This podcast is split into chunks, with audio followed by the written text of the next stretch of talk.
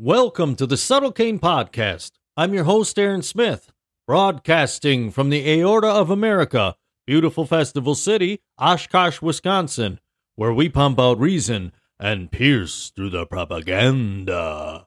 Here we go.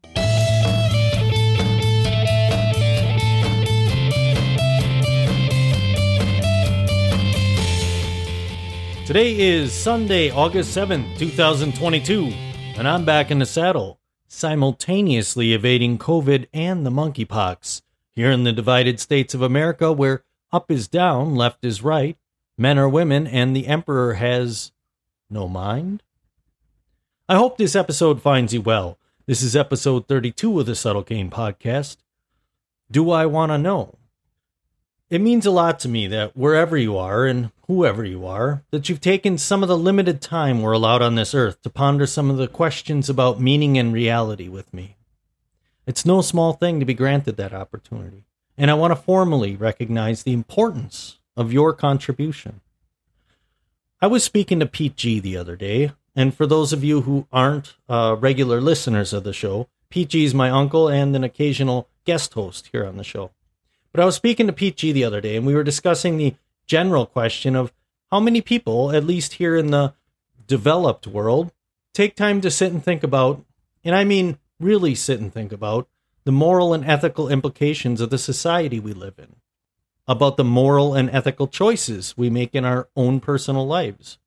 You know, because of the pace of life and the rat wheel of chasing the next paycheck or trying to keep up with the Joneses, so to speak.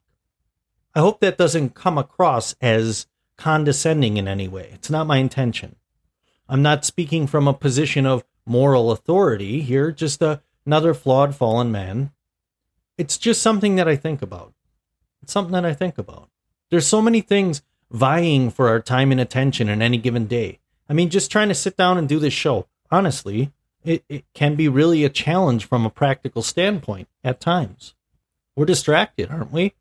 And that's not to say that we're all distracted by things that aren't important either.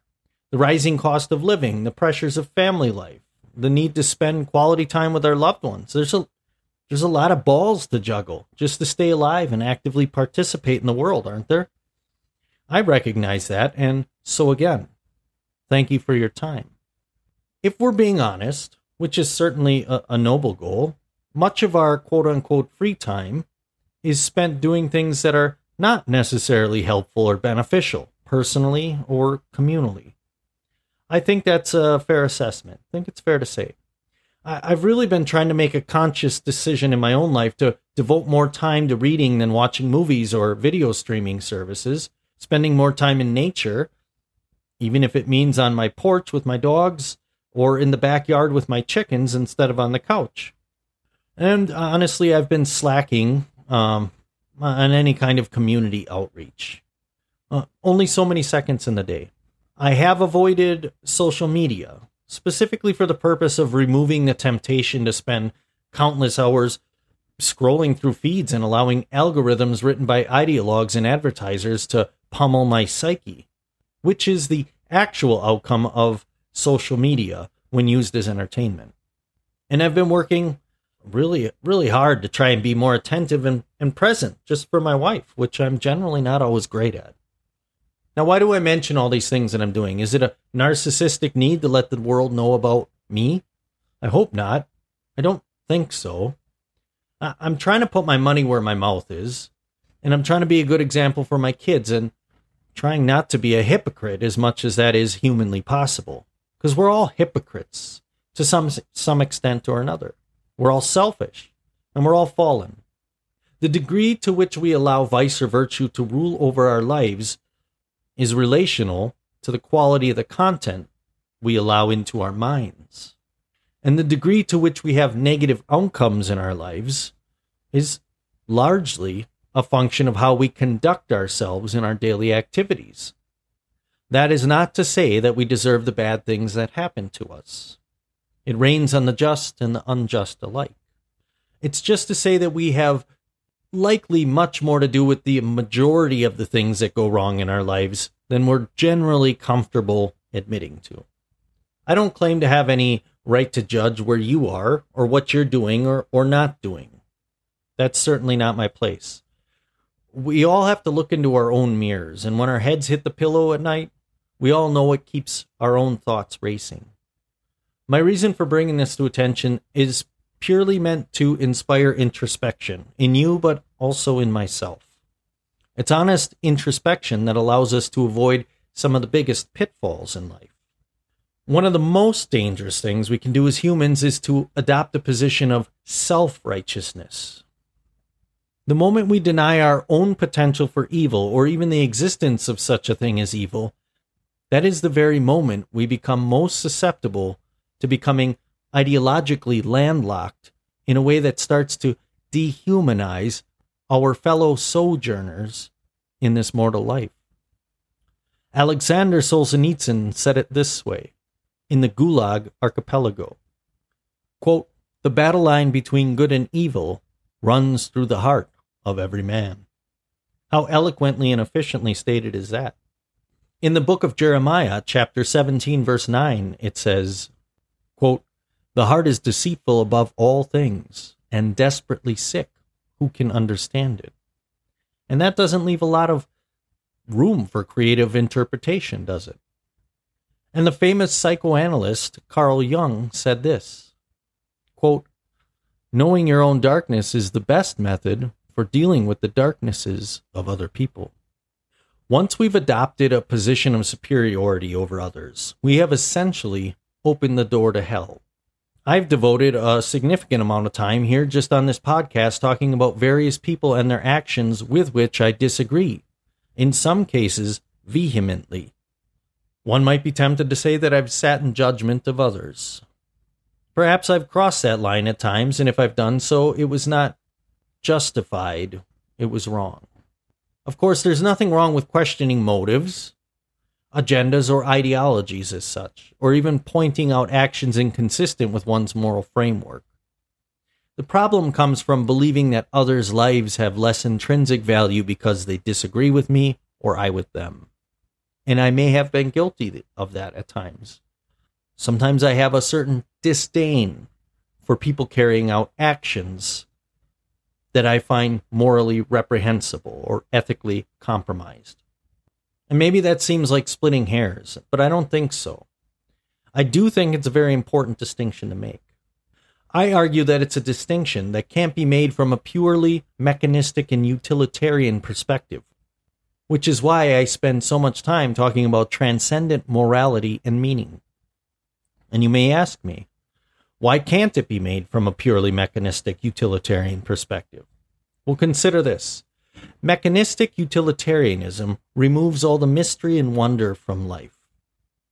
It's a cold calculation of all things, and all things, including people, then become only the sum of their parts, and therefore nothing is really sacred if you remove the mystery from life, if you remove the humility that it takes to admit that the source of truth with a capital T lies outside the domain of the rational scientific appraisal of reality, then you essentially have made man the penultimate source of truth. That's problematic, in that it allows for a class of people to believe that because they believe they have more knowledge about the mechanisms of the universe, that they are the rightful judges of what is right and what is just. Once you've opened that door, it only ever follows. It only ever follows that the unwashed masses are eventually disposable. To say it another way, it facilitates an ideology that finds it acceptable to sacrifice individuality for the sake of the collective. And again, here's a point where one may be tempted to make a counter argument that sacrificing one's individuality for the good of others is a noble thing, maybe the best thing. Didn't Jesus make the ultimate sacrifice in Christianity? Aren't all our greatest stories stories about someone making the ultimate sacrifice?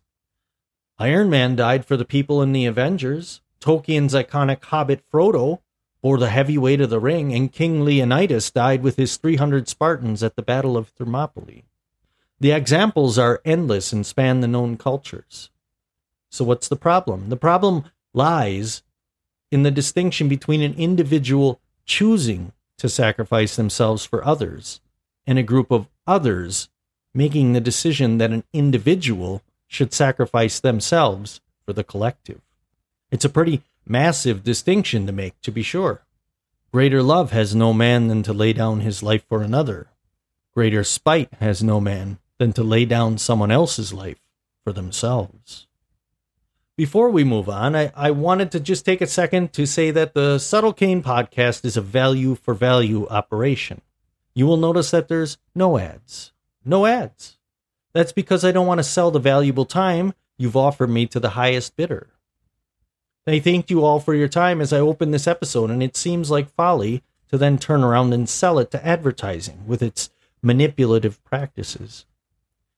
Now, not accepting any advertising money means that this whole production relies on the willingness of you all to assist me in this endeavor. Now, you can give a one time contribution of any amount, and it will be gratefully accepted and used to produce more content. Time, talent, or treasure are all welcome here. I recently received a $50 contribution from Dave and Sarah in Howard's Grove, and I send my heartfelt appreciation to you both. Much love.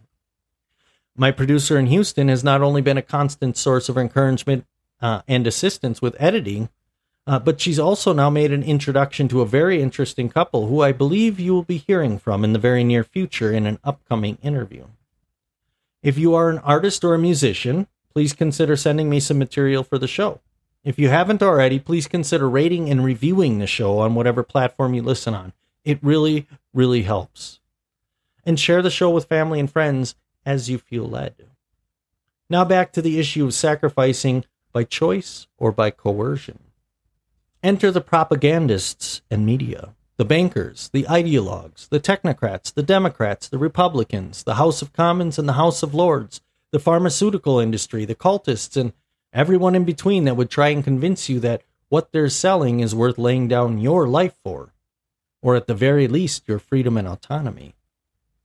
As a case study, let's take the ritualistic nature of the mitigation measures we endured due to COVID.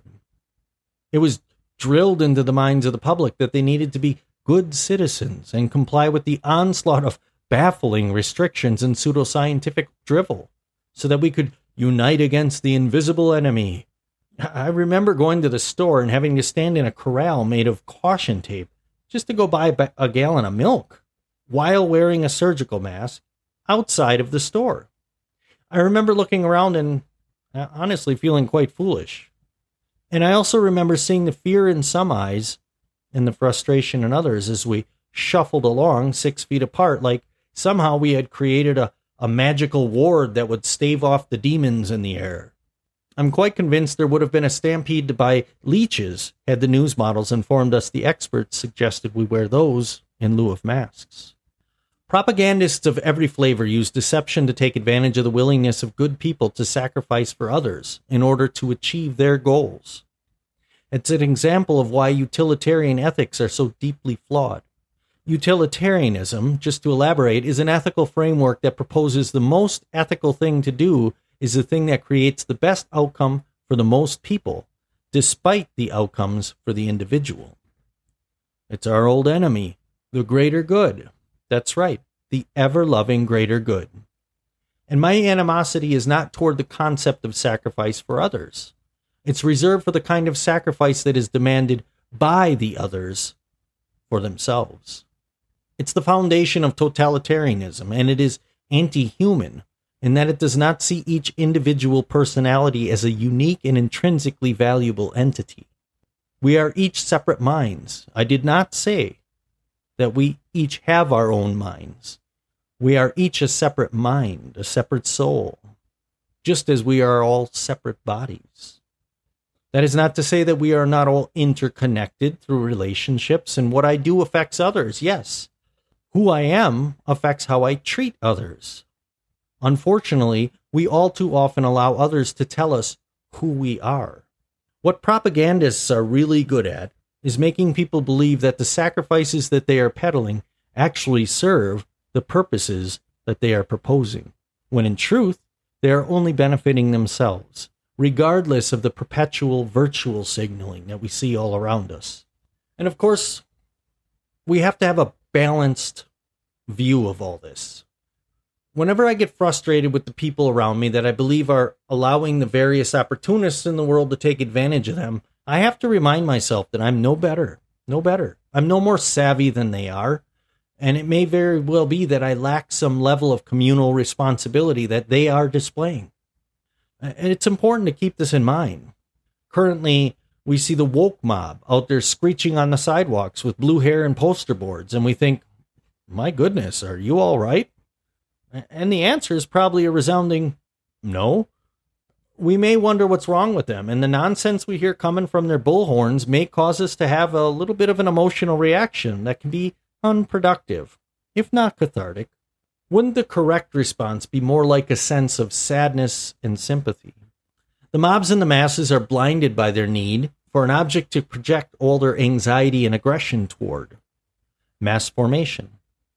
Mass formation, as outlined by Professor Mattias Desmet, is not something that is just confined to the COVID narrative. Once a mass has formed in society, it will be in constant need of a new object to project their anxiety, aggressiveness, and fear onto. They need a scapegoat whether it's COVID, monkeypox, trans rights, or environmentalism, we need to be compassionate, willing to listen, and willing to consider that people don't generally act out of malevolence. I believe that most people are really trying to aim for what they believe is best.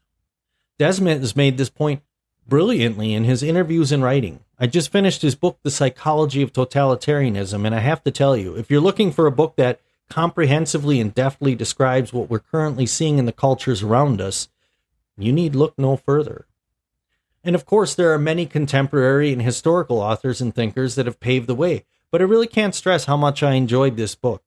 There's a link in the show notes to where to get it. So let's go back to the beginning of this talk. I referred to some quotes from various authors on the idea that we must be willing to face our own capacity for evil in order to retain the humility it takes to recognize the humanity in others with whom we disagree. We then considered the difference between someone choosing to sacrifice their own needs and comfort for the needs and comfort of others, and having others either force or coerce an individual to give up their needs or comfort for the needs and comfort of the collective. It can be very challenging to choose to see the mob or the mass as a collection of individuals who each individually need empathy and grace, rather than as a single united force that is working against us and effectively causing us to become what we proclaim to reject another mass. It takes vigilance to avoid being pulled into a mob mentality, no matter who we are, what we believe. We are, as I've said before, prone to tribalistic thinking, we have to remain humble and recognize our own vulnerabilities and faults so that we don't look outside of ourselves to find objects to project our own anxieties and aggression toward.